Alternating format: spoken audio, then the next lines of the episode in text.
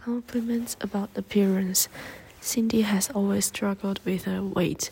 She experiments with the latest diets and enrolls in different weight loss centers, but no to, but to no avail. She bounces up and down between different size clothes, clothing and has become extremely sensitive about her body. One day, while crossing a university campus, she runs into a former class classmate from Iran who greets her enthusiastically. Cindy, you look good. You gained weight. Cindy is crushed. Contrary to how it seems, the young man was praising her appearance. Americans who go to the extreme in promoting thickness forget that this is not a worldwide value. Standards of beauty vary with culture. In the Middle East, a beautiful woman is amply proportioned. In Farsi, they call it kapali or topoli. White hips signify that woman can produce children. Hence, they are considered appealing and good candidate for courtship and marriage. Even here in the United States, voluptuous women used to be appreciated in the mid to late 19th century. Plumpness was fashionable.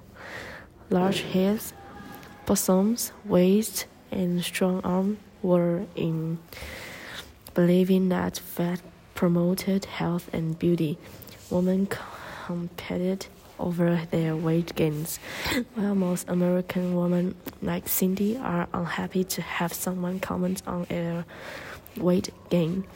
There are other there are others today who find it complimentary. Members of the AIDS community will say to each other with enthusiasm and appreciation, You look good, you gain weight. For them, weight gain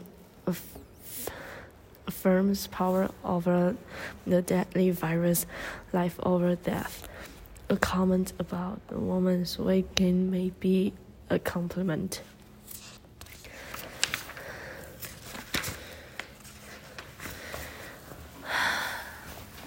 Common flag. Ira, the Army surplus store manager, rings up charges for a customer purchasing camouflage patterned pants, shirts, and cap. When the customer mentioned that the new clothes are for a trip to South America, Ira tries to discourage the sale. Wearing military clothing is politically unstable. Countries can be dangerous.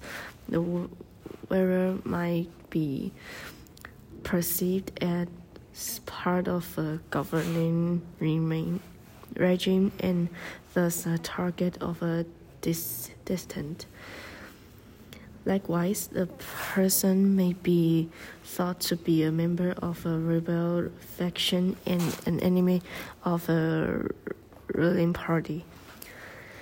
During the 2004 occupation of Iraq, when working with the Iraq people, Marines were advised to wear dark green uniforms rather than their desert camouflage outfits to make them less visible as targets. They were also consoled, consoled to sh shed their sunglasses so that better report could be established with the locals. Direct eye contact is important for the Iraqs. When visiting African, Latin Af American, and Middle Eastern countries, avoid wearing military clothes, clothing to help ensure personal safety and to avoid being associated with an unpopular faction. Six point stars over the fence. Bar- Barbara's neighbor Jim calls out to her, Happy Hanukkah, Barbara. Happy Hakun- Hanukkah to you too, Jim, she replies. Jim says, But I'm not Jewish. Barbara says, Well, neither am I, but you always wear that six pointed star around your neck.